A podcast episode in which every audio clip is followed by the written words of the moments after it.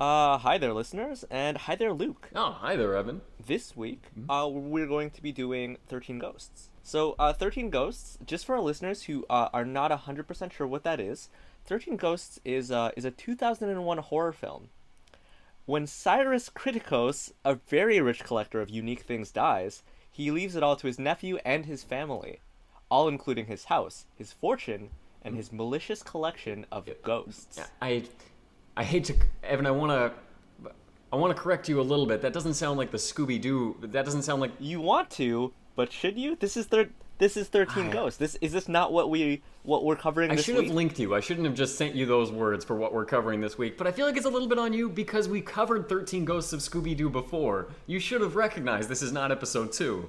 Of Scooby-Doo, are you sure? It's not just 13 Ghosts? Stylized in some cases, capital T... H-I-R 13 E-N Ghosts. Is there at least a dog in this movie? We can do it if there's a dog. Matthew Lillard is in this movie, if that helps at all. No. Yeah. No. He's one of the main characters. He was one of the main cast. That's kind of crazy. Also, Tony Shalhoub. The cover of this... Are you looking at the poster of this movie, man? Yeah, it's right in front of me. With all the little pictures that make up the face that has the title in the mouth? Mm-hmm. That almost looks like a comedy poster.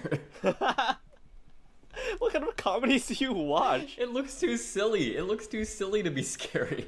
Like, the face is more surprised than scared. This is what was frightening in the early aughts. Okay? I guess so. Oh my god. That's not what we're doing today, Evan. We're doing episode 2 of 13 Ghosts of Scooby-Doo. Which is also to say that this is not a horror movie podcast. This is Scooby-Doo's. Yeah, that was the first tip-off you should have had, is that we have a Scooby-Doo podcast. We're two best friends, and we're talking about our favorite meddling kids. Whoa, okay. We're two co-hosts at this point. The way it works is that you say best friends, and I question that. I'm flipping the script, bro. I go out on a limb just once. You turn that back on me? I love you, listeners, and today we're here to talk about the 13 Ghosts of Scooby-Doo, Episode 2, Scooby-Kadoobra. And that's it. This is our unwieldy introduction to the episode. Without further ado, brah. Two dudes talking about Scooby-Doo. Two dudes just like you. Unless you're a lady, this show is for ladies too. If you're LGBTQ, we are your Scooby-Doos. So it's been a little while since we did the 13 Ghosts of Scooby-Doo.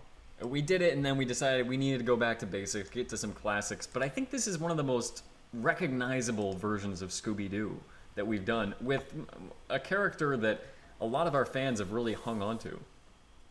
Are you talking about Vincent Van Ghoul? Yeah, that's right, Vincent Van Ghoul. And also Daphne wearing that jumpsuit. I consider her a different character in that outfit. It's weird that she's still wearing the jumpsuit a little bit.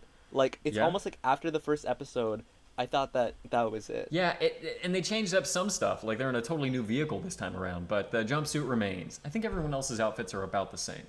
We did To All the Ghouls I've Loved Before. That was our episode 4. So it's been a long time. This is episode 17 we're doing right now, since we last came to this show. Man, it's been over 10 episodes.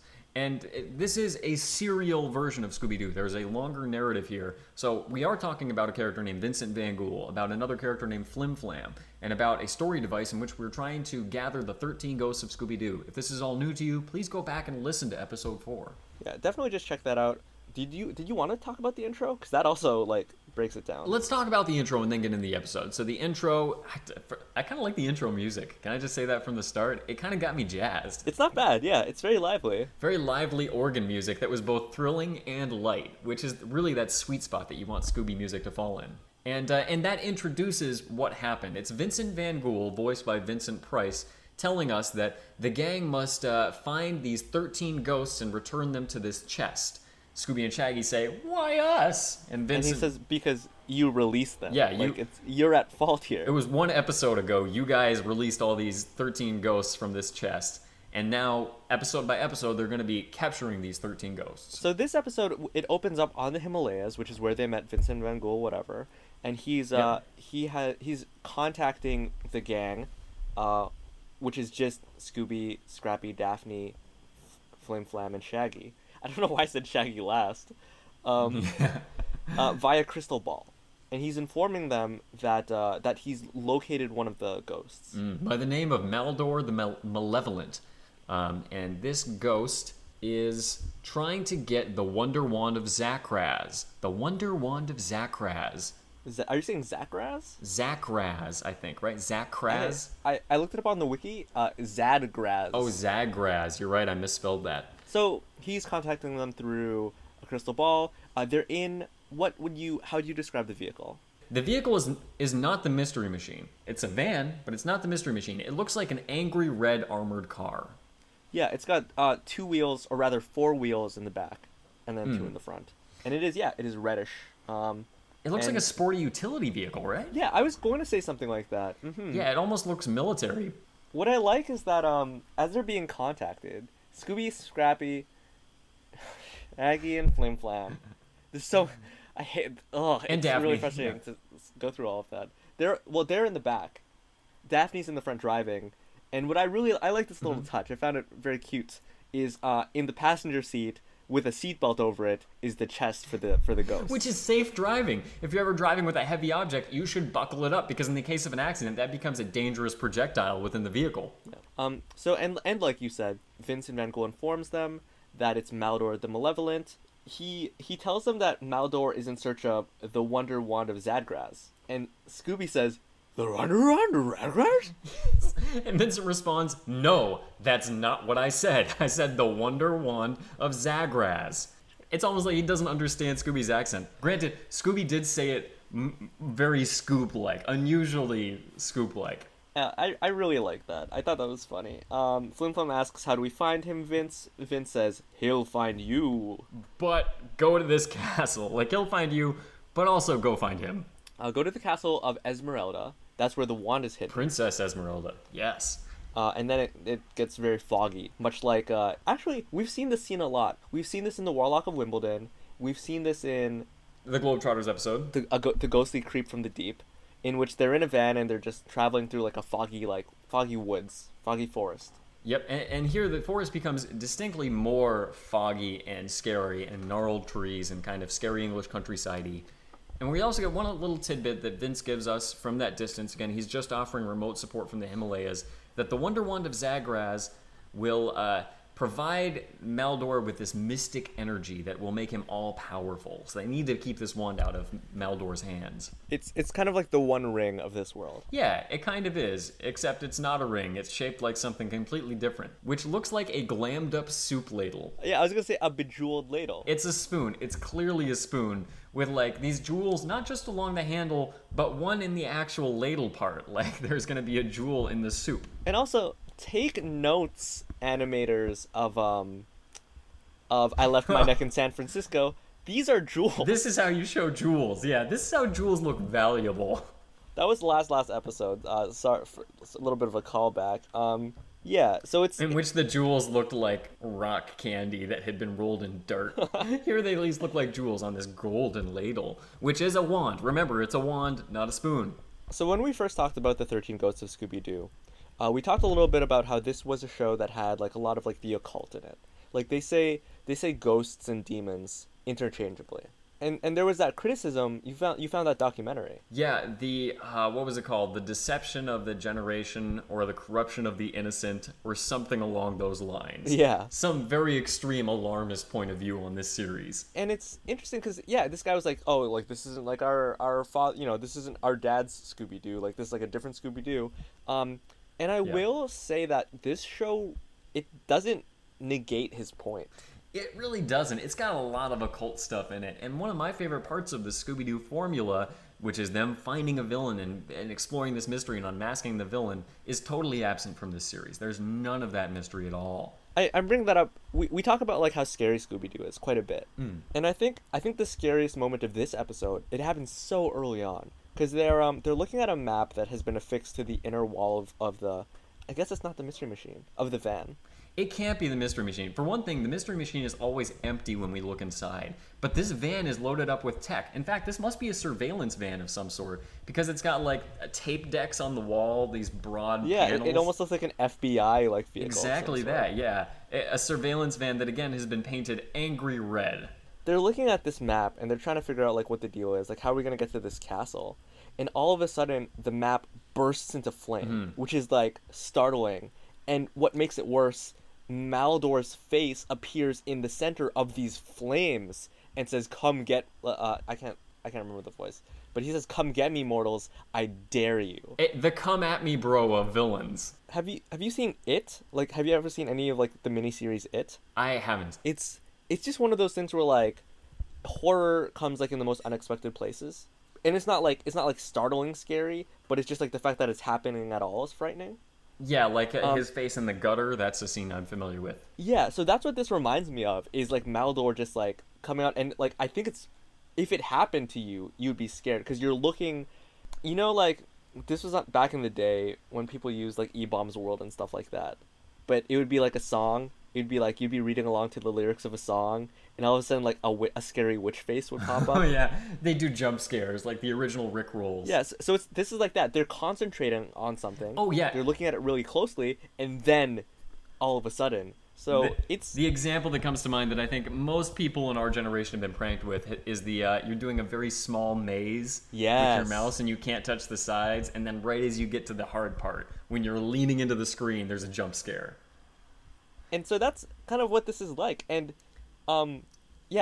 I think you want to talk about what Maldor looks like. His appearance is part of what makes this scary. It made me think of the Team Ico games, like Shadow of the Colossus and Ico, in that there's these purely shadow characters with horns. And that's what Maldor is. He's like a shadow with yellow eyes and multiple horns. You know what the long, thin horns. Really, and like he wears like robes. He wears like these like purpley robes. Yeah. The weird thing about Maldor's horns is they come out the top of his front top of his head like. I'm motioning, but our listeners cannot see this. Yeah. Okay. No, it looks like this, Evan. They're coming out of his forehead like swords, like that. They kind of look like white sword blades. Yeah, these aren't like Viking horns coming off of the sides. They're coming out of the front, like almost like more like elephant horns. But he has hair, right? Tusks. He has like really long hair coming out at the back, and the thing is, it looks like those horns extend through the back of his head, and they come out of his hair. Do you know what I'm talking about? He has a horn mullet coming out of the back of his head. That's all I could think of. But they look like the same horn to me. Almost like somebody stuck two horns all the way through his head, and they remain. This might be a bit more of a throwback to some of our older listeners, but to me, Maldor looks a lot like Orko from He-Man. And you're looking that up right now, I can tell. You're right. And I feel like you're going to back me up after you see this. I can definitely back that up. The yellow eyes, the completely shadowed face, some of the outfit and the hands. Not the horns are not there, but the rest is. No, Orko doesn't have horns. Though DC Comics, so I guess this is appropriate because we've done like a DC Comics Scooby-Doo book. DC Comics was doing a He-Man book in which like a dark Orko was like a villain. And Dark Orko did have horns, though they were not quite like these ones. Anyway, we have only gotten into, like, a few minutes of this episode. One thing that is notable about this very frightening scene, which, again, I think it's very scary, is that Flim Flam is the brave one. Flim Flam is the one who's kind of like, you don't scare us, you creep. Scrappy is scared. Oh man, Scrappy is so sidelined by Flim Flam in this whole episode, and it makes me think in the whole series, because Scrappy is typically the brave one who acts as a foil to Scooby. Here, Flim Flam is clearly the surrogate for children watching this show, and he's made to be the brave, clever one. Scrappy is scared all throughout this. I don't think he stands up to anything once without being frightened. After the flame head, you see Scrappy, and his face is like full of fear, and when he says, like, everything's gonna be fine, Uncle Scoob, like, things are gonna be, like, we're gonna beat him up. Typically when he does that, he's doing it because Scooby is scared. This time he does it, and it's like he needs the reassurance. It's kind of sad for Scrappy. Like, bringing Flim Flam into this series feels like bringing a second drummer into the band while trying to reassure your first drummer, like, no, we just need, like, a little extra percussion, but, like, he's gonna sit behind the set now, and you're going to sit beside the set now. Yeah. The more that we frame this, the worse and more sympathetic I feel towards Scrappy. I don't like that. I don't like this sympathy towards Scrappy I'm feeling. This love of the enemy. Sympathy for the doggy. I feel like I've made that joke somewhere. I'm not sure.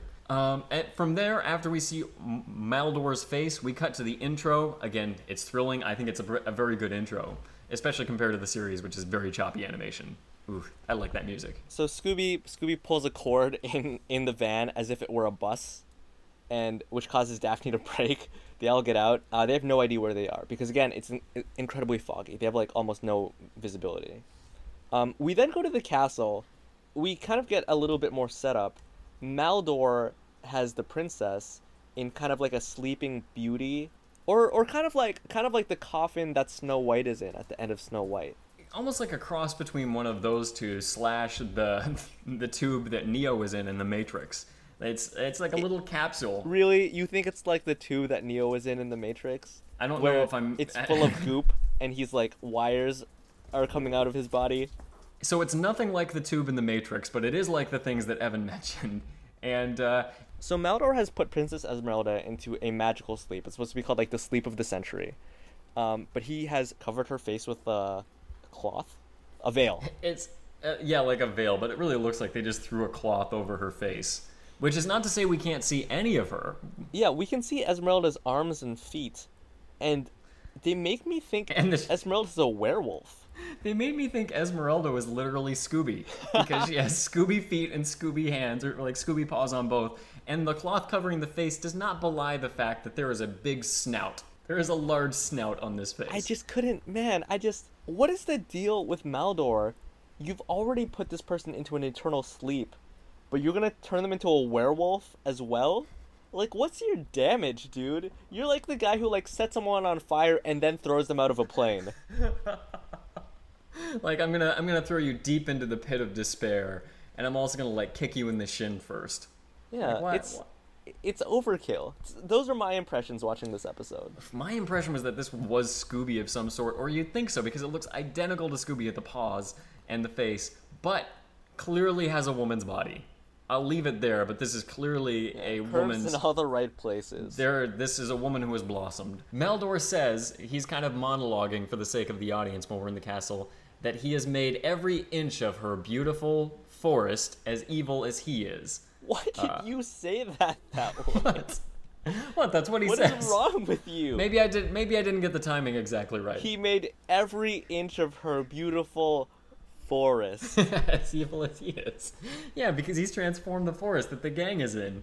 And he says, Princess Esmeralda, you shall sleep till the end of time for denying me what I want. The Wonder Wand of Zadgraz. It's Zadgraz. Zadgraz? Yeah. Is it Zadgraz? It is. Man, I totally misheard that. I thought it was Zakraz and then Zadgraz. No, I had to look it up because I couldn't discern exactly. Okay, so while Daphne, Scrappy, and Flim Flam, they are looking for a road sign. They're looking for a way to get to the castle. In the meantime, Scooby and Shaggy are like, hey man, let's eat. What happens next is a little scene, which I'm realizing is one of my all-time favorite Scooby-Doo type scenes, which is Scooby and Shaggy making enormous Dagwood sandwiches. Because they always, like, they continue stacking ingredients up until the sandwich is, like, a foot thick. Yeah, and then the question is, are they going to get their mouth around this? They always do. Are they going to do the unhinged jaw thing? Oh, yeah, always. The weird thing to me about that scene is that it's foggy, it's scary. Scooby and Shaggy just walk into the fog away from everyone else to eat food in this scary setting. Why would you... What's your thinking there, guys? It's pretty perplexing. And equally perplexing, I would say, are Maldor's motivations. Because Maldor says, come and get me. Like you said, come and get me, bro, essentially. Yeah, pretty much like, come at me. He wants them to come up there, which doesn't... He's in the castle to find the wand. On his own. He should be searching for the wand actively right this moment. Maldor then sees them make their way, I guess, through like the magical wards or spells or whatever that he's put up, and wonders how these mortals got through. So he was kind of like, come get me, but then also he did not want them to come get him at all. Yeah, he wants to prevent them from coming. And also Vincent said, he'll come to you. But really, it just seems like he doesn't know what he wants. Maldor he's lonely maybe? I think Maldor's lonely. Yeah, he's He's all over the place. But yeah, no, he could be lonely. That could make sense. Maldor creates two Ents. That's what I wrote here. Oh, yeah, that's right. So Scooby and Shaggy are making these Dagwood sandwiches you indicated in the one nice spot in the forest, which Maldor says is the one spot that his magic missed. Yeah, it's like a little bit of a grassy knoll, and there are, like, apple trees above them. Yeah, apparently this is a blind spot for Maldor, but not a permanent one, because he immediately transforms this into another scary spot, as you said, turning the trees into Ents. Or actually, what came to mind for me wasn't Ents, but the fighting trees in The Wizard of Oz, who fling apples at Dorothy. You know what I'm talking about? In, like, the movie? In the movie, yeah. Which was, for me, one of the scariest parts of the movie. Like, there are these trees that Dorothy tries to grab an apple off of, and they, like, grab her and throw apples at her, and they're like, Oh, please YouTube this. Please YouTube this. You're just going to have to edit this out later. Wizard of Oz, apple trees. Because this sounds really frightening. Yeah, like, you don't remember it, but the hair on the back of your neck is standing up. All right, there's the witch. She's creeping around. Who was the lady who played Dorothy? Judy Garland? Was she always cute? I think so. Huh. Oh! These trees are terrifying. They're super terrifying, man. Because they're clearly, like, men in suits to the point where they're bending their knees. But they're really scary. Yeah, and, like, grabbing her. I don't like this at all, man. What the frick? No, it's really uncomfortable. So they're attacked by monster trees. And the trees are really violent. Like, the trees are like, we'll snap you two like twigs. Yeah, the trees are really going to attack them.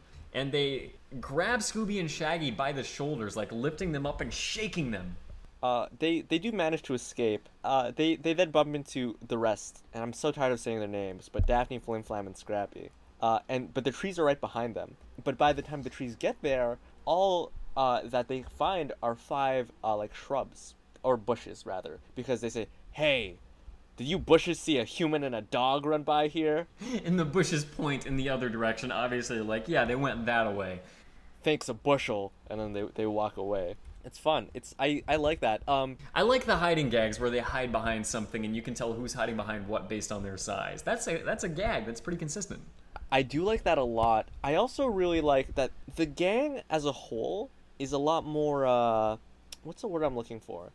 It's like an adjective you would use to describe Loki from Norse mythology, not from Marvel Comics. Like mischievous, like trickstery. They're very sneaky. They're conniving. They look like they do these things, but, like, they're having fun with it, you know? I feel like while they're doing this bush gag, I kind of feel like they're enjoying themselves a little bit. It's fun. It's close. It's friendly.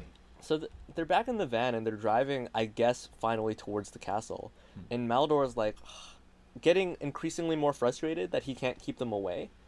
And this is sort of like an exhibition of Maldor's powers, because he somehow sort of, like, reaches in magically and uses his hands to close off their path. Daphne breaks, and unfortunately, unlike the chest, the crystal ball that they used to contact Vincent Van Ghoul has not been strapped in with the seatbelt. Not a bit. No, it goes bouncing out of the van and into the lake. Just before that, we should note, they tried to contact Vincent Van Ghoul again, and all that came up was a sign saying, out to lunch. Yeah, that's right. And in that same gag, Flim Flam said, we are so lost. And he looks at his compass, and in the north, south, east, west spots, it just says, lost, lost, lost, lost. Yeah, so really, when Flim Flam said, my compass says we're lost, his compass always says that they're lost. It always says that. Flim Flam, you need to get a new effing compass, man. It's the opposite of, like, the magic compass in Pirates of the Caribbean, in that this compass never tells you anything. This is a prank compass, but it's exactly the kind of thing Flim Flam would carry. And now our one real resource is bounced out of the van. Vincent Van Ghoul's telephone crystal ball. It's on a lily pad, and it's kind of floating. They build a raft in a really weird way. This is such a... You know, the one thing, if you asked me what will recur from the first episode to the second episode, I would have said, of course, Bogle and Weird, the two ghosts from episode one. Yeah. The last thing on my list would have been what they make. Which is, we'll build a... I can't do Flim Flam's voice. We'll build a raft. Watch. Good idea, Rim Ram. I really like that Scooby calls him Rim Ram. Rim Ram. We should start calling him Rim Ram. I don't want to. I don't want to do that. That sounds bad. So they start blowing up these pretty large, I would say like 3-foot long yellow balloons. Like, they're really big balloons. They're blowing them up. And yeah. Scooby... Rim Ram just magics them out of his pocket and starts blowing them up, as does Scooby. Scooby off-screen ties them together. And what we're left with is a raft, but also, like, an inflatable duck. It's like an inflatable duck balloon animal. But it's the same... With a straight-up inflatable duck head. It's the same... it's essentially the same inflatable duck from the first episode. Apparently, there's a running gag in this series that Scooby will always produce an inflatable duck. And if you thought that was weird... Here comes what I believe is the weirdest part of... No, sorry, it's not. This is the second weirdest part of the whole episode. This is the second weirdest part. It could vie for the weirdest part. Man, this took me by such surprise when they get on the duck and they go on the river and... So the crystal ball is bouncing, and Flim Flam says, follow the bouncing ball! That's a little bit closer. And all of a sudden, they're singing, row, row, row, row your boat. And the bouncing ball becomes the bouncing ball of, like, old school sing-alongs. Telling you which word is coming next, bouncing from one word to the next. On the lyrics of Row, Row, Row Your Boat. And the lyrics that it's bouncing on are in Scooby's voice. They pop up on screen, and they're like, yeah, row, row, row your boat. Rently. And they're like, rarely, rarely, rarely, rarely. Rife is but a dream. And it's... it's so weird. There's no reason this should have happened. It's like not like a real children's cartoon, like a Blue's Clues kind of song that the crystal ball bounces along for. And it's like a one scene gag that drags on a little bit. In fact, I'm gonna say this is the third weirdest part of the episode. And I think I know what you think is weirder, but there's one thing. The weirder part is literally just about to come up. There's some stuff that happens, but like to cut right to the chase, they do get the ball. Mm.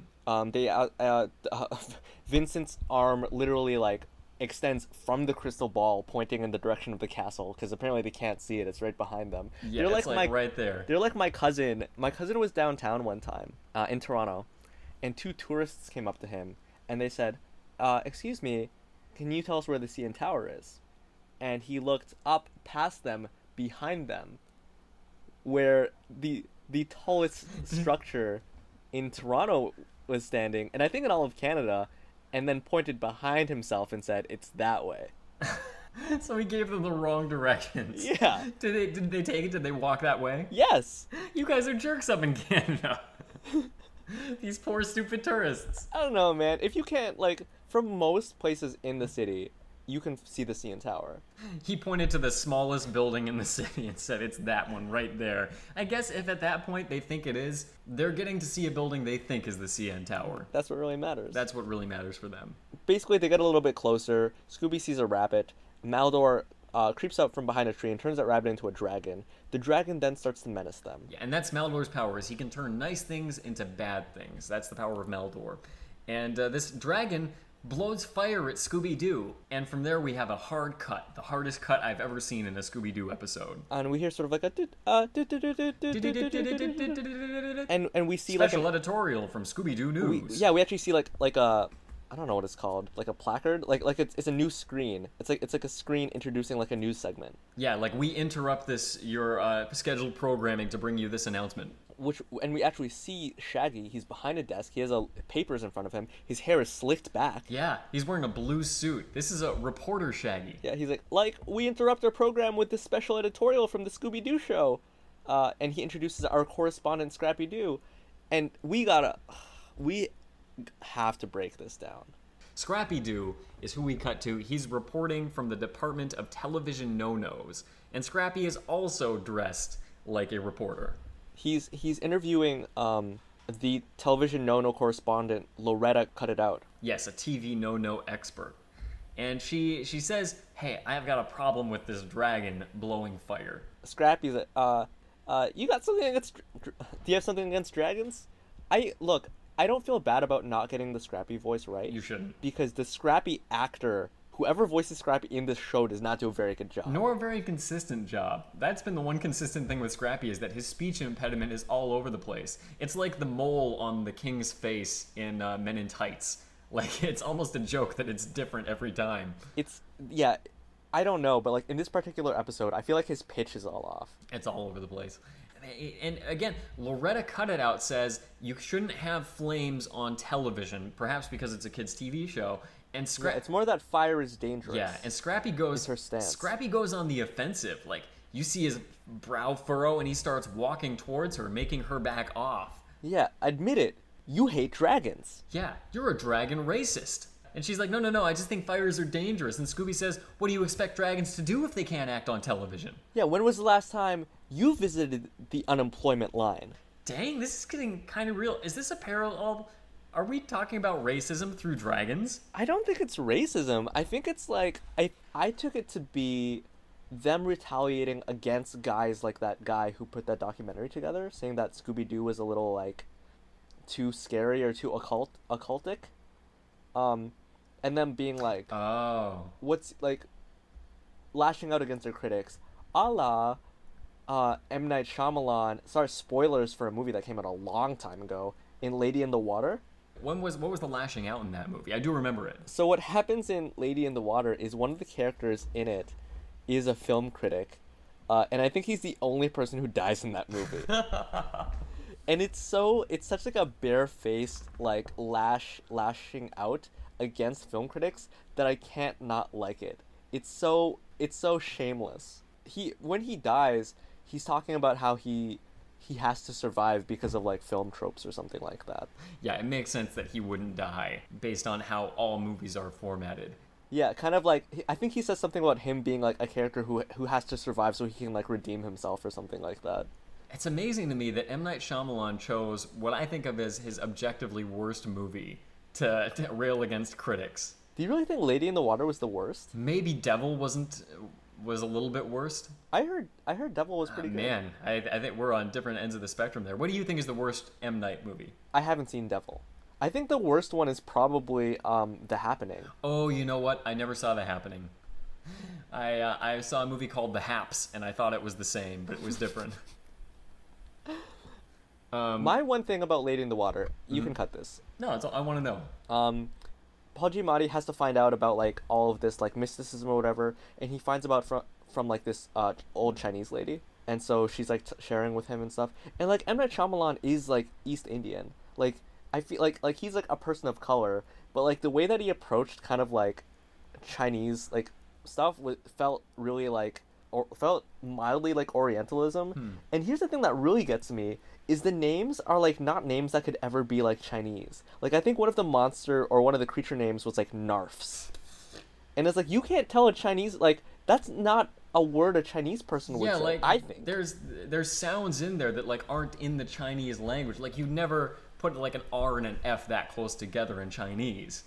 That's a Narfs. Such a European thing to. Yeah, he didn't have a lot of linguistic depth there. Anyway, what were we talking about? We were talking about this. Oh, this bizarre news segment scene in which, yeah, I think you probably got the nail on the head there, man. In that they're trying to rail against their critics who are like, "Hey, this is too dangerous. You can't do a scary Scooby-Doo." But my whole thing is that animated shows and all TV shows take so much, like, post-production. Because of, like, because of animation, that how could they possibly have known that this was the backlash that they were going to get? Because I'm pretty sure typically, like, a whole season is done, or, like, mostly done when they start putting episodes up. Yeah, they don't do one episode, get feedback, and then do the next episode. They just do it all at once. I think you're right there, too. So maybe it's just a meta fourth wall break that they just do as a gag. As a whole, can we also just say that kids would not have enjoyed this? I don't think kids would enjoy this gag. I think it's a little bit too high-handed and a little bit heady as well. Yeah. I mean, as a 27-year-old kid, I didn't think it was a great scene, but it was kind of wild. And in the end, it brings us around to saying, no, the dragon should have some sympathy. Scrappy gestures to the dragon and says, Loretta wants to see him unemployed, and that's unacceptable. And the dragon has a halo in that scene. Yeah, to show that he's a good guy. So he's the good guy. Sympathy for the dragon. That's what we need. And Scooby pops out playing sad violin to really lay it on thick. This is the second time this episode I've made, like, a sympathy for the devil joke, and I don't think I know what sympathy for the devil is. Is it a song? I don't know what that is either. That just sounds like a phrase. Oh, sympathy for the devil lyrics. Sounds like it is. The Rolling Stones. Yeah, that's just one of those things where, like, I know about it, but I don't, like, know about it. You know enough to refer to it. We cut from that meta scene. That meta scene ends, and we are back with the dragon. This time, it's back to being an evil dragon. It's still chasing them. And they're trying to get to the castle, but Maldor, like, is creating, like, he's, like, earth-bending, like, walls in front of them. That is what he's doing. Yeah, he's changing, he's creating this this rock barrier in front of them and these trees that are getting in their way. And they end up being cornered by the dragon. Yeah, and now it's time for the Scooby-Doo. And remarkably, the Scooby-Doo here has almost nothing to do with Scooby or Shaggy. Well, what I think is cool is the entire gang, and I guess we're back to calling them the gang. I think we were calling them the group in an early incarnation. But it has the entire gang's participation, which I thought was very cool. It's true. The entire gang is participating, but Flim Flam is heading it up big time. Normally we see Scooby or Shaggy kind of taking the reins and talking to the monster, but Flim Flam is the lead here. To start out with, like, right before we get deep into the Scooby-Doop, which we will explain. Oh, what is the Scooby-Doop? Our listeners are wondering, because we probably haven't talked about it in the past. What is the Scooby-Doop, Luke? Well, the Scooby-Doop is a gag that typically Scooby and Shaggy play, although I guess other people can play it too, in which they create a social situation in which the pressures are so high on the monster that he must conform. For instance, greeting him in a particular way that, as if he's like the patron of a business and he has to act like the customer because they're treating him like one. Scooby and Shaggy are like the maitre d' and the waiter, respectively. And the monster feels that, like, oh, it needs to be seated at this table, and it needs to have, like, a napkin, like, put on its lap, etc. It's often something with the service industry. If we were going to do something that's magic or castle-related, what would be a Scooby-Doo example? I mean, maybe they could put on, like, an actual magic show. And I think this would work really well here, because then they would, like, saw someone in half, but it would be, like, Flim Flam in the top half and Scrappy in the bottom half, because they're both little. They could both fit into the boxes. That's right. Oh, that's good. I was thinking they might set up, like, a jousting kind of thing, where they give the monster a lance and point him towards, like, a wall or just a rock, and Scooby's the maiden and, like, gives him a handkerchief. Oh, like a favor or a token or whatever. Exactly that. And then Shaggy is reffing it, because they have referees for those things. Yeah, we've all seen A Knight's Tale. Yeah. So yeah, Shaggy's wearing the striped outfit with a whistle, and he gets them to charge at the rock, which then smashes the monster, and they get an opportunity to run away. That's the Scooby-Doo. So the Scooby-Doo in this case is Flim Flam just kind of saying to the dragon, like, you've got talent. I can see it now. Demon Dragon Barbecue is a whole chain of them. Yeah, so Flim Flam's just trying to spitball business models at the dragon, trying to entice him into not killing them. All we need is a catchy jingle, and then the entire gang comes together and they sing, "If you're in a hurry, and want a great big feast, drag them down to dragons, and just ask, where's the beast?" Drag on down to dragons. Hey man, you wanna drag on down to Chipotle? I could go for a burrito. That's a new phrase to me. And look, the dragon is not impressed. It tortures him. Flim Flam rolls out another idea. He's not to be deterred. He says, "Okay, you know what? We'll make it a drive-in." And then he proceeds to try and sell the dragon a car, as if that's what a drive-in is a used car lot. I really liked Flim Flam selling him a car because, like, here we have a 1924 Conestoga station wagon, incomplete, with no wheels. Or engine. And I loved the delivery of the, like, it comes incomplete with, with things that it's lacking. I thought that was really funny. He said, it's yours to push off the lot for just $14.95. And my question is that $1,495 or just 15 bucks? Because it's another crappy car. And then Flim Flam's like, okay, we have the 1946 compact Spitfire made for dragons on the go. And it's like a clown. It's smaller than a clown car. It's tiny, but it is a nice car. It's like the dragon recognizes it. What are those? You've seen them. Do they have them in Minnesota? Like the really, really tiny cars? Like a smart car? A smart car. That's what they're called, yeah. Yeah. I think they have them everywhere, and I really like smart cars. I think it's a good look, and it's very efficient. It's as small as a smart car. Yeah. And they push the dragon inside. Yeah. It's like wedge the dragon inside, so it is kind of like a dragon in a clown car. And here's my other favorite part. Flim Flam's like, no dice, eh? Then here's my final offer. No, please don't hurt me. I'm begging you. I'll do anything. Please don't kill me. I thought that was like, I really like it. I guess I like it when people cravenly beg. I like that, the switch in power dynamic where Flim Flam is like this confidence man, and he does two really great hard sells to this dragon under pressure, and then he totally crumbles. and I should have said this at the outset of the episode. As much as I hated the first episode of this show, I loved this episode. I thought it was a blast. I had a great time. This episode had so much color and life in it, and I think a big part of what made it good is that Bogle and Weird were not in it. I think that they were dead weight. Yeah, Flim Flam just ends up being like a generally kind of likable character. I think he's really fun. I mean, he does a lot to carry this episode, and partly it's because he gets way more screen time than most of the other cast. Flim Flam, my most doubted character initially. So they do get away. You did mention something about, like, what's fun is people hiding and you can see where they are based on, like, the shape of the item. Yeah. And here, they have their faces in the brick gaps of a wall. It stretches the limits of our ability to accept the absurd. Also the limits of, like, their faces and head sizes. There's these little stone gaps in the wall, and they each squeezed in the gap, but it's not like their whole body is fit in the gap. It's just like their face has stretched to form that whole shape. It's an ill-advised visual gag, I think. Yeah. If you ask me, Scooby-Dudes, cover your holes. The next scene that we see... So they want to get in the castle, and guarding the castle are these rats, kind of dressed like the Nutcracker. That's exactly what I had. They're like giant humanoid rats in Nutcracker uniforms. You know, Nutcrackers, they like open things. They're wielding these weapons that look like bottle openers. Yeah, I didn't quite catch what the weapons were supposed to be, but they looked menacing. This too kind of was reminiscent of the weapons in Wizard of Oz by those guards. Kind of scary. Dude, I swear if I could make a replica of one of these, it would open bottles perfectly. It would open giant bottles. Oh, you could do a small version of it. It does look like a bottle opener. You could definitely use it for that purpose. And Flim Flam, again, heads up another Scooby-Doop trying to sneak in which he's just like, hey, guards, you know, like, let us pass. We're doing a tour of the castle. It initially works, but then it fails. Yeah, they dressed up as tourists with all these Hawaiian shirts, but the rats are apparently pretty sharp because they catch them right away. And then bring them before Maldor. And Maldor, very foolishly, this is on him completely, says, do you have anything to say before I pass sentence? And of course they do. Yeah, we're going to defend ourselves. Maldor, you're an evil wizard. Why would you try and adhere to the court of law, to the rule of law, to justice? And both Scrappy and Flim Flam come out as the prosecutor and the defendant, respectively.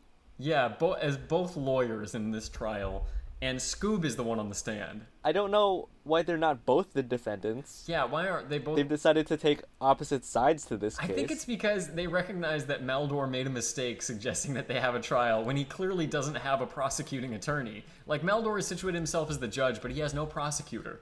And then Scrappy starts browbeating the witness. That's the funny thing. His uncle. You'd think that Scrappy would take the role as the prosecutor so he can softball Scooby, but no, he is doggedly going after his uncle. Where were you on the night of December 3rd, April 4th, May the 5th? Now, let's take a pause. Scrappy just mentioned 3 dates. This episode aired in September of 1985, so presumably he's referring to May 5th, 1985, April 4th, 1985, and December 3rd, 1984. And there were events on each of those 3 dates. Are you serious? Did you actually look this up? I looked up each of these, this day in history. This seems like more a me thing to do. Please, I really want to know what you uncovered. Let's begin with May 5th, the most recent of the events mentioned. That was the day that Donald Bailey died. Donald Bailey, of course, we all know as the British inventor of the portable truss bridge, which some say won World War II. So there are some far-reaching implications here. What did Scooby do to this man, and why did he do it? All right, please go on. So Scooby is a secret Nazi. April 4th, 1985, Kate Roberts, a Welsh nationalist writer, died. And Tulane University of New Orleans canceled its basketball season amidst a point-shaving scandal. So we have either a sports scandal or the death of a Welsh nationalist, also something kind of British-related. And it could be one or the other, maybe both. Lastly, December 3rd. None of that comes even remotely close to December 3rd, which, as we all know, December 3rd, 1984, was the second day of the Bhopal disaster, a gas leak in India resulting in 2,529 immediate deaths, not to speak of 500,000 individuals exposed to toxic gases and chemicals, one of the worst natural disasters, industrial disasters in the history of mankind. So these three events have some sort of tenuous connection that Scrappy is indicating that Scooby is in it. Researching that was my favorite part of this episode. Wow. I think Scooby is a British evil agent for evil of some sort, maybe a secret Nazi. Which is, and I think that Flim Flam is picking up what you're laying down, because he then accuses Scrappy of putting words in his client's mouth, to which Scooby then pulls a ticker tape out of his mouth with words printed on it. And those words, none of those words have been spoken up to this point. They're all unrelated words. Like, least of all Scooby. Scooby has not said them. He's not said anything, let alone the words bird, cat, dog, lawsuit, and we don't even know what other words are on there. I'm really glad lawsuit's not. Like, you know, they're keeping it connected. Yeah, I mean, honestly, I feel like we could spend a whole episode just on the conspiracy theories derived from these few throwaway sentences. Flim Flam says that Scooby will put himself at the mercy of the court, so Scooby jumps into Maldor's arms and starts weeping and pleading with him, which I again really like. I just think that's really funny. It's not a bad idea. Flim Flam says, "No, hang on. Yeah, Scrappy says." My client pleads temporary insanity, and for one thing, Scrappy, you are the prosecutor. Flim Flam says the prosecution drops all charges, which is an odd thing for defense to say. And at one point, Flim Flam picks up Scrappy. Oh. Go ahead, please. This is, for me, the weirdest part of the whole episode. Oh, so this is the number one. I was going to ask what the top for you was. Oh, yeah, this topped it out by far. In that Flim Flam picks up Scrappy, the second smallest character picks up the smallest, and in this quiet, drawn-out moment, it takes a moment, kisses Scrappy. Initially, it looks like they kiss on the lips, and then we realize it must have been the cheek because they exchange another kiss on the other cheek. And then Flim Flam sets Scrappy down. This is no longer a kangaroo court. This is a bonobo court, if you will. Look, is that a thing? Is that a thing where... Have you never seen a full episode of Law and Order? It always ends with the prosecution and the defense kissing each other French kisses. Not French kisses, excuse me, like the little cheek packs. Yeah, like literal French kisses. Unless it's a murder trial. If it's murder one, then that is a tongue kiss that they do. It was this weirdly sober moment in this... It was not like a gag. There were no, like, funny smooch sound effects or, like, the silly music stings. It was just like, they're having a moment. Let's let them do this. Listeners, I'm going to put a GIF in there, ScoobyDudes.com. You can check it out for yourself. You got to check this out for yourself. That was the moment that I knew this was an incredible episode that really deserved to be canonized and discussed. That is fair. That's a very understandable highlight. Yeah. Maldor locks everyone up. Somehow he's not convinced by that proceeding. They find Zadgraz in the jail, and Zadgraz says, in the right hands, the wand fills the earth with beauty. He's talking about his wand. Yeah, so this is Zadgraz of the wonderful wand of Zadgraz. They say that they're going to find a way out. Zadgraz says, look, I've been in here forever. There's no way out. They say, how about over there? And then they're sort of like, in neon light signs. Yeah, flashing Las Vegas neon signs, all flashing exit and pointing to this open doorway.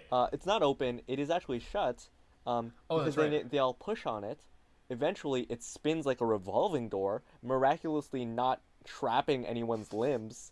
They're all sent down these various chutes, which send them to these different areas. Scrappy and Flim Flam bounce on top of the rat guards. Scooby and Shaggy end up in a kitchen. And Daphne into one of those, into a bed that's like this Snow White, Sleeping Beauty kind of, or I guess more Snow White because it's encased in glass. We first see Scooby-Doo and Shaggy in the kitchen, and Scooby is making a stew as he sings the theme song from the new Scooby-Doo movies. Scooby-Dooby-Doo, looking for you. Scooby-Dooby-Doo, where are ya? Kind of a nice reference. They are making a stew. Shaggy says, make sure you stir the soup, Scoob, and gives him a ladle that he picks out of this drawer, which is covered in gems and made of gold. So it looks to be the magic wand of Zadgraz that Scooby has picked up, and he's now stirring the soup with it. It's really... I don't understand the powers, initially at least, of this wand, Because as he's stirring this soup, animals start to come out of it. Like a rabbit, like, jumps out. Right. So here's my thought, is this wand makes bad things good. And when they stir the soup, these animals start crawling out of the soup, which makes me think all of these animals were ingredients of the soup, and it's now bringing them back to life. Like a rabbit and all these other animals that are crawling out. Like a bat comes out. A bat comes out, and eventually a full elephant climbs out, like an elephant. An entire like bull elephant. Yeah, like initially wraps its trunk around the ladle and then climbs out and looks mad. Scooby also tries the soup. After he sips soup from this ladle, he becomes a duck, a moose, and a toucan. Like just his head transforms to each of those. And then back to normal, because that's what good soup does, man. They run away from the elephant. That's what gets them out of there. Flim Flam is playing, he's being like a little huckster. He's like huckstering. Yeah, he's playing the cup and ball variation of three-card Monty using the rat guard's hats. Oh, wow, you knew the... Yeah, that's exactly what it is. Technically, three-card Monty is with cards, but this is... We all know the cup and ball version. Where's the pretty lady? Find her. These rats are bad at the game. But they initially, like, he does a swap, and then he pulls up a hat, and there's cheese under it. And he says, you've almost won the game, but these are rat guards. That's what they want. Kind of ridiculous that Flim Flam also frames this little parlor trick as there's a winner every game, which he just demonstrated as not being true this past round, in which none of the rats won. Like, they found the cheese, but he didn't even let them keep it. Presumably, he is the winner every game. He lifts up the hat that they choose, and Scrappy throws pies at the rats. Yeah, Scrappy's under there, throws pies at the rats. They run away out of the open jail cell door, which has been open the whole time. Scooby and Shaggy and Flim Flam and Scrappy run into each other. They meet up and see Maldor put Daphne into a deep sleep. Yeah, the sleep of the century. Mm-hmm. Maldor sees the wand and says, give it to me. He does. He's like, he at first he's kind of like Jack Sparrow, trying to get the dog with the keys in its mouth to come to the cell door. Like, he's treating Scooby like an actual animal that he can, like, coax to him. Oh, yeah. Well, even before that moment, Scrappy reacts to seeing Daphne put him to sleep, and he says, you creep! What are you doing to Daphne? And Maldor says, not half as much as I'm going to do to you, which is the most disturbing line in the whole show. What does that even mean? I guess he'll kill them, right? Are you going to put him into a permanent sleep? I hope you're just going to kill him. I hope that's what you're talking about, man. And from there, Maldor notices that Scooby is holding this magic wand of Zadgraz, and he starts trying to coax Scooby so seductively. And Scooby does, and this was a thing I remember from being a kid, was when you wanted to notify those around you that someone was crazy, just to, I guess, use ableist terminology very briefly, you would sort of like point to your head and spin it in a circle. Yeah, like it's really not an okay thing to do and a mean thing to do, but it was common when we were kids. So Scooby does this and then points at Maldor. Like, Maldor's like off his rocker if he thinks I'm gonna give this wand. Yeah, and Maldor kind of notices that and he tries to blast Scooby with a blast of Maldor's magic. And Scooby like runs through the hole. And before we go out to this this little like magical melee that's happening outside, we take a because Scooby and Maldor have a showdown with magic. We take a very brief moment to see Scrappy standing by Daphne's bedside, and like tears fall down his face. He's weeping for Daphne, who's asleep and not dead, but he is, man, Scrappy, You're showing some emotional range this episode. Yeah, Scrappy is not like the tenacious pug. Can I say pugnacious as well? That like also works, right? That's good. That works. Yeah. Especially because like pugs are small dogs. Like belligerent little Scrappy character. He's a lot more quiet. He has scared moments. He has sad moments. Man, Scrappy is carrying the emotional weight of this show. And like you said, outside Maldor and Scooby are facing off, and this is a scene that reminded me a lot of the Sword in the Stone. Yes, with the battle between Merlin and what was her name? The witch. I don't know. I don't remember the witch's name, but that battle, which is also kind of reminiscent of Sandman's fight with Lucifer, they keep trying to find things that will counter each other. They turn into things, and it's not explicitly that, but just like the scene, because it's like, you know, foggy, and in Sword in the Stone it also takes place in this creepy forest, so there are a lot of, some like, at least visually, they're very similar. And at first, Scooby doesn't quite know what to do until he gets, like, a little voiceover of Zadgraz saying, "In the right hands, the wand fills the world with beauty." And up to this point, the wand is in his mouth. And what's a series of events there? Scooby is initially dodging Maldor's magic shots, but then takes the wand into his hands, and what does he do? The ants, or the tree, the evil trees are attacking him, and he turns one of the trees back into a tree, into like a static. That's right. He turns them back into nice little apple trees, and he uses the wand to turn the dragon into a rabbit. And as they're battling Scooby and Maldor, Shaggy, Scrappy, and Flim Flam are trying to waterboarding Daphne. Waterboarding her. It's true. Get Mo for your money is what the Scooby dudes say here. They're pouring a bucket of water onto Daphne's face.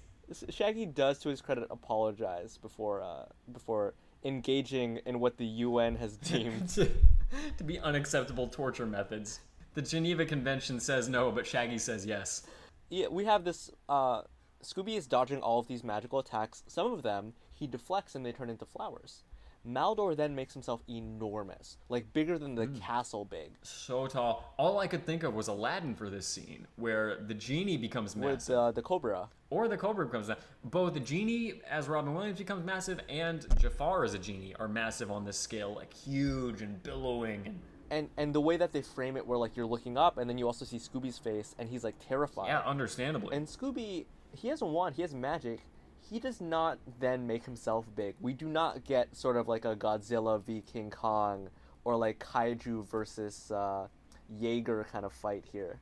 No, if anything, he takes what Maldor says and goes the wrong direction with it. Maldor, who's massive, says, "I will swat you like a fly." Scooby takes that and becomes a fly, a yet smaller creature. And he has like a little, like, he has like a dog-like face. But yeah, he's a little fly who's somehow still managing to heft around this golden ladle. And somehow is now invisible despite holding a normal-sized golden ladle. Maldor says, "Scooby-Doo, where are you?" It's nice callback. And his tactic is to become, he's like, "Oh, you're a fly, I will become a fly catcher." And he becomes a frog. And like a normal-sized frog. Yeah, like you don't want to become a special frog, a magic frog maybe. No, you're just going to go to a frog. That's admirable, almost. Not quite level the playing field. Back in the castle, Shaggy has removed one of Daphne's feet. Sorry, shoes. Her feet. And he sawed off one of her feet and never to wake her up, but to no avail. We get a little bit more of a hint. I know we did this in the first episode at the nature of their relationship, in which he's tickling her barefoot with a feather, and he's kind of like, "Oh, come on, Daphne. I know you're ticklish," and it's like, Shaggy, why?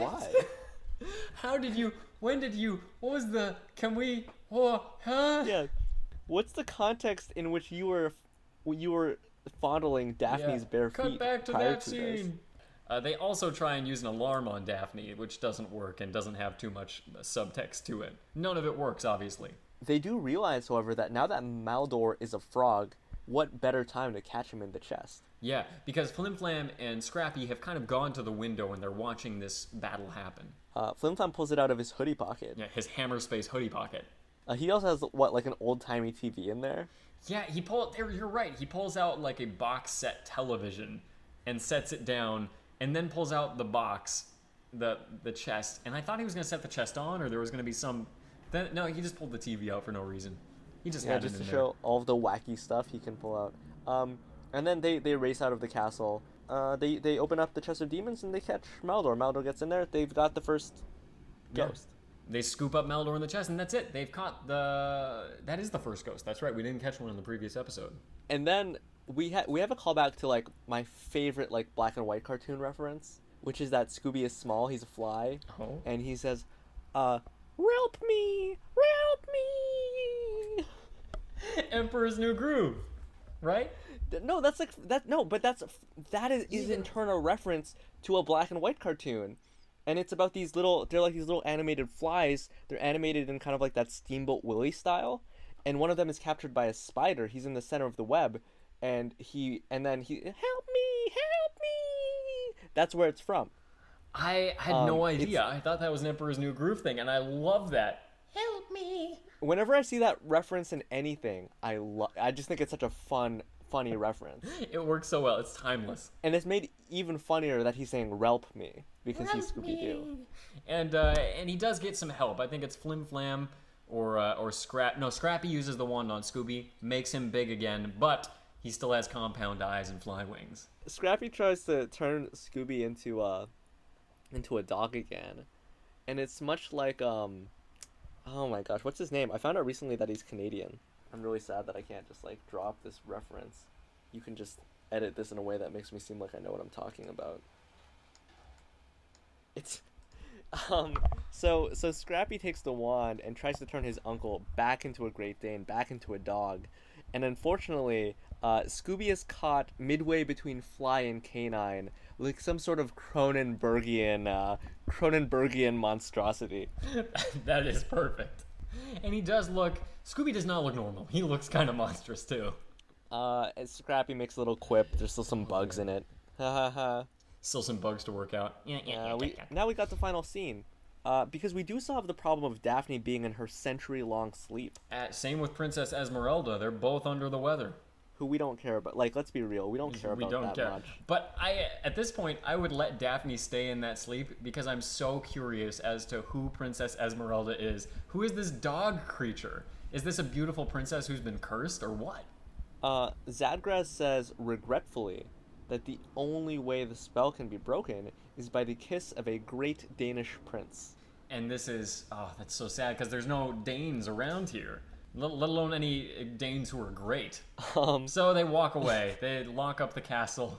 Hopefully someday someone will come rescue these two. Scooby pops out and he's dressed like Errol Flynn. He very Robin Hoodie. Yeah, 100% Robin Hood clothes. And he licks Daphne's face, which is a dog kiss. That's how dogs kiss. It is. You want to say he could have licked her like her cheek or something, but he licked her from the chin to the nose.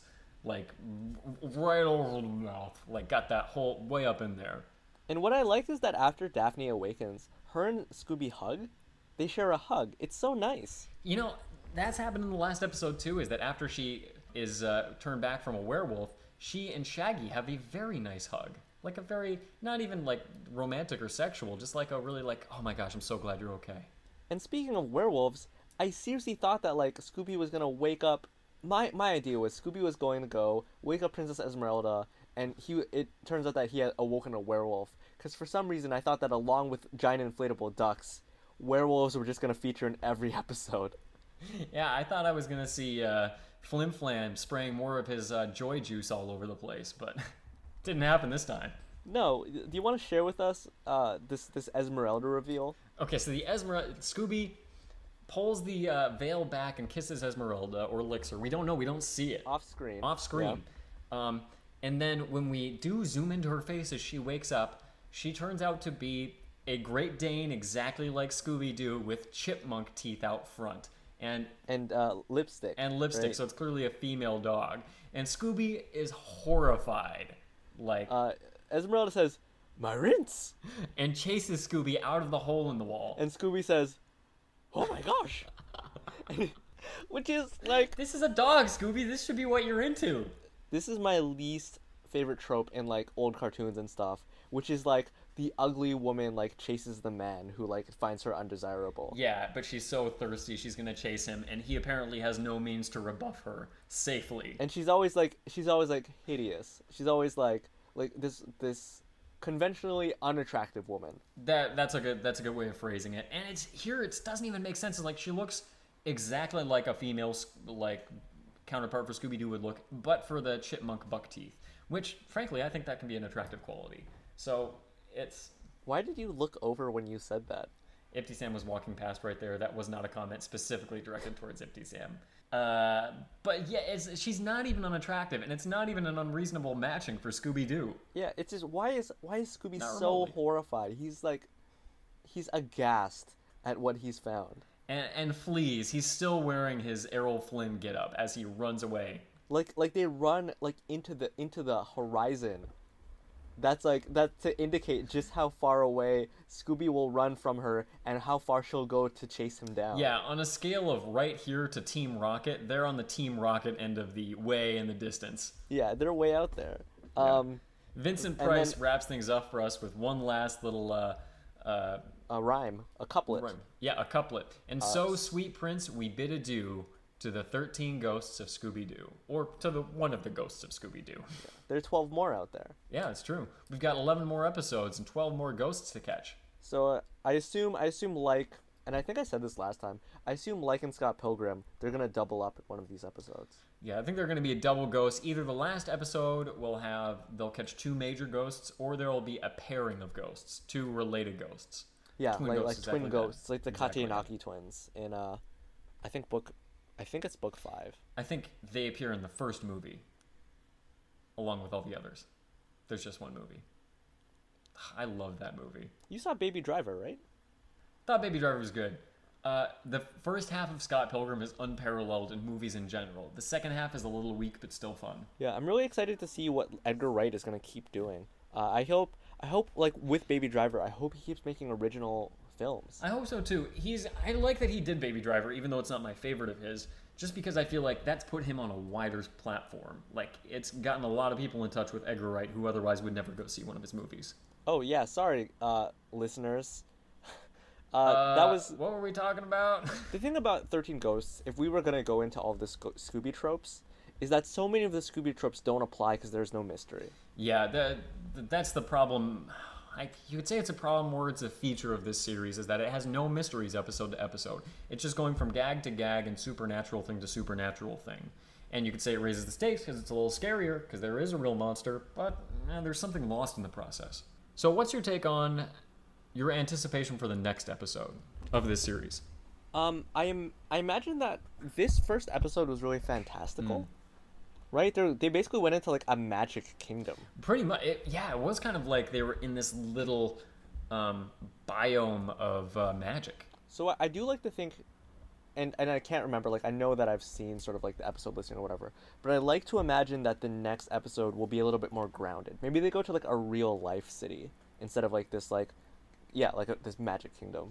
Yeah, I want to see a different kind of setting. I feel like it's been very dark, very overcast in this episode, and the last episode was very cold and stark. I want to see a different kind of setting. Maybe something tropical, maybe something urban. One of those two things I think would give us some real flavor. But let me just say, man, like 13 Ghosts of Scooby-Doo, I dig it. It's weird. It's been keeping me on my toes. It keeps you on your toes. I mean, the three things that caught me from a deep left field were the meta moment, the crystal ball bouncing on the row, row, row your boat, and the kiss. And the kiss on its own would have me buckled up for the next episode. I'm already in on that. I will say, at this point, just after watching this episode, they really don't need Scrappy. Like, there's no reason for Scrappy to be around. Scrappy, he's like spill over Flim Flam. Really, he has no need to be here at all. Like, if Flim Flam is brave in lieu of Scrappy, then we don't need Scrappy. And also, if Scrappy's not brave, then he's not being saved by Scooby and Shaggy, which even more so, like, lessens the amount of interactions he has with other characters. I completely agree. And this is coming off of our last episode with Scrappy being one that I quite enjoyed. So I don't think there's no way Scrappy can work somewhere, but here he just has no place. He's been completely... Everything he does has been taken over by someone else. So, to come out and say this, 13 Ghosts of Scooby-Doo completely redeemed for me. Shaggy and Scooby-Doo get a clue. I remember laughing a lot. There were a lot of funny parts. It was just so... It was both hilarious and terrible. Like, it was so bad. Like, some of the worst writing, but some of the funniest gags. Yeah, like, just... Some of those physical comedy gags. Like, I'm imagining the window coming down on the fingers. Is that what you're imagining too? And the eyes popping out and silent screaming. Oh my goodness. Moments like that, yeah. Which like they go above and beyond Scooby moments. They just become great moments. Which is to say, listeners, I love Scooby-Doo, and I think I'm starting. I think that even the shows that I didn't like are starting to win me over. Like, I don't think that there's a lot of Scooby-Doo that I don't ultimately find something endearing about. It's hard to argue with that. I think I agree. Even this series, which I think, aside from Get a Clue, was the most out there weird setup, has got some fun moments in it. And granted, I'm gonna love the classics more, and I'm gonna love Be Cool a lot more. But it's still a lot of fun. So do you want to go through some tropes and see what we hit this time around? I think we should skip it for this one, just because there are so few. Like, they're not looking for clues. Like, there's no like corridor scene. There's not an unmasking. There's a lot. There's just so much that we can't hit, that it's not for this show. Really, the only one we hit is food. Scooby and Shaggy eat food. That's the thing. Which again, I love. Oh man, I think that was like a dream of mine as a kid. Maybe that I might one day just be able to like build a sandwich. Yeah, you know those like gummy hamburgers. Yeah. And how you could like add more into them and make like your own Dagwood out of them. The little Haribo gummy burgers. Yeah, if you want to get real creative, you can throw a Swedish fish in there. Oh yeah. My gosh, that sounds great. Mix it up. I'm really hungry. I know that we ended an episode. Don't end this episode also with me saying I'm hungry. Because I liked that you did it last time. I just don't want you to do it again. Yeah. It occurred to me that at a certain point you might start getting really careful with the last things you say, because that's where I start looking for a good sting. You've been really on point with them. I think that they've been like really solid. That was episode 13 of Ghost Whisperer. Thank you for joining us for this particular episode. It was a joy. This is the Scooby Dudes. This is the intro portion. This is the outro, man. And that was 13 Ghosts of Scooby-Doo, episode 2. Yeah, Scooby-Kadoobra. It was a tight episode, dude. Yeah, man, it was great. We're still seeing a lot of that, like, Flim Flam, Scrappy overlap. Like, they're both trying to like push each other out of the limelight. They're almost jostling for primacy, but Flim Flam clearly has won that battle. Scrappy has been really relegated to the back line. I mean, Flim Flam's bigger. Yeah, and I think Flim Flam would win in a fight anyway. That's what we determined last week. So yeah, everyone go check this episode out if you haven't seen it already. It's a fun one. We'll tell you a little bit about where to find us, how to follow up on this sick episode you just listened to. But keep in mind, next week is going to be one of our favorites. Maybe my favorite ever. It's episode 1 of Be Cool, Scooby-Doo. So stay tuned for that as well. Be Cool, Scooby-Doo is, we've said this in the past, the reason that we started this podcast to begin with. So, like you said, we're just going to talk a little bit about where you can find us. Because you guys aren't done with us. You need more. They're all like, oh man, there's only a couple minutes left on this podcast, and there's only like, what is this, episode 17? I need more. But you can get more. You deserve more. You deserve more of Ghost Whisperer, starring Jennifer Love Hewitt, and we're going to give it to you. X going to give it to you. Is this a good outro? The whitest X gonna give it to you, neighbor. X gonna give it to you. X is going to give it to you. Do you have it? No? Well, I'm X, and here it is. Yeah. So X gonna give it to you. All these places you can follow up on us. Check us out. What's the first place, Evan? How about the website? Let's just start big. Go to ScoobyDudes.com. Yeah. You are probably listening to this on an app of some sort, like iTunes or Stitcher or I do FM Player. I'm a big fan of it. I encourage everyone to check it out. Where another place you can listen to the podcast is ScoobyDudes.com, and while you're there are other things that you can look at and read. ScoobyDudes.com is the best place to get free additional content on the episode. We do screenshots with funny captions. Evan puts a lot of work into some very interesting show notes, outlining references and giving you some additional material. And we've got corrections. If we made any mistakes, we almost always catch them in that area. So yeah, ScoobyDudes.com, it's great. Yeah. Also additional art from artists every week on the episode. Yeah, we as of this episode, or is it as of? No, this episode marks the second episode with a beautiful title card by Jason Lum. So if you want to take a look at Jason Lum, that title card is Jason Yum. Thank you. I hope he continues doing title cards for us in spite of that. He's scheduled to do 2 more. I really hope that this doesn't stop him from doing more. If he stops, he's a Jason bum. So whatever. Sorry, I'm chewing on a piece of Jason gum. You know, the usual suspects, social media. We are on Facebook and we are on Twitter. So that is facebook.com/ScoobyDudes. Twitter is... the Scooby Dudes, the one and only Scooby Dudes, the Scooby Dudes on Twitter. And then lastly, I know it might be unbelievable. This is such a ludicrous prospect. We provide this podcast to you for free, gratis. That is insane to me. I feel like I should pay for this when I listen to it, even as I'm editing it. I feel like I ought to be forking something over. On top of the money that we're both already spending on hosting. Upkeep for the overhead. No, I feel like I should be paying into that. And in fact, I am. I am doubly donating to our effort on Patreon. Can you please remove yourself? Dude, I'm only going to add more. You know that. The numbers are so, like, they're not representative of reality. Luke, okay, for our listeners, Luke has donated to this podcast via Patreon a total of 2 times. $1 apiece. Which is 2 times more than he should have. I love the podcast so much. And the worst thing is, the Patreon pays into Luke's PayPal account. Yes. But I'm still losing money because Patreon takes its cut. Takes 10%. Yeah, it definitely does. So, it's like you're laundering money. But poorly. But like you're but like actually doing laundry, like you keep missing a sock every time you do it. Yeah, and somehow it comes out dirtier than when it started. I'm taking clean money and I'm turning it into shame. So please go to patreon.com/ScoobyDudes and donate to us so I don't have to. Patreon, what am I saying? What am I doing in life? What?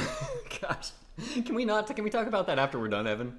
Can we get the outro done, and then we'll talk about what you're doing in your life? No, I didn't. Also, you're doing really well in your life. Yeah, actually, I'm a little bummed that I can't just make these jokes about treading water and wandering aimlessly. You've got a sick internship with a publishing company as a fiction editorial intern. Yeah, with Penguin Canada. When this episode comes out, 2 weeks from today, I will be starting with Penguin Canada. I'm pretty sure there's no, like, what's it called? Not DRM. What's it called when you can't talk about stuff? It's not a gag order or whatever. It's, all right, give me a second. Thing you sign that says you can't talk about stuff. Come on, Google. Be smarter than I am dumb. It's definitely going to give it to you. It's not. Is it not? Did that not work? Let me see. Contract you sign that says you can't talk about stuff. Ah, there you go. Non-disclosure agreement? Yeah, NDA. I thought of that before I managed to Google it, which somehow makes me dumber. Yeah, it actually does. Yeah. Okay, sorry, listeners. That's all to say that there's no NDA preventing me from letting you know I'm starting at Penguin. Please congratulate me. Not that you've signed just yet, because you've gotten the offer, and this might cause them to retract it. Can you imagine the head of Penguin just being like, I was listening to Scooby Dudes the other day. My favorite podcast. Can you look through our interns and see if any of them share the name Evan? Because this guy spilled the beans. Like, well, I love this podcast, and Evan was a great candidate, but we can't have him talking about his job with us on air. But you do have a great job. Check out Penguin Canada, I guess. That's what we're shouting out here. And also check us out on Patreon, because we have a lot of sweet additional content on there. And you can support our podcast. If you like listening to this, donating to us makes it much more possible for us to keep doing this week after week. We do have a number of people who already donate to us. Dang, that's unbelievable. You will not be the first, which is unfortunate, but you can join this illustrious group whose names we say every single episode. Every single episode, and every week we shout out anyone new. Every week we shout out everyone who's already donated to us. Let's start with new people. Is there anyone new? Unfortunately, not this week. Are you sure? Are you sure no one's slipped in a $1 donation at the last second? I swear. I haven't. No, I'm sorry. I'm just messing with you. Because you make this joke all the time. Yeah. And some of the time, you have actually donated. I have actually donated $1, and I will again sometime. Unless you listeners donate to us instead. So please, donate to me so I don't have to keep losing 10% $1 at a time on Patreon. It's sad. I'm even sad for me.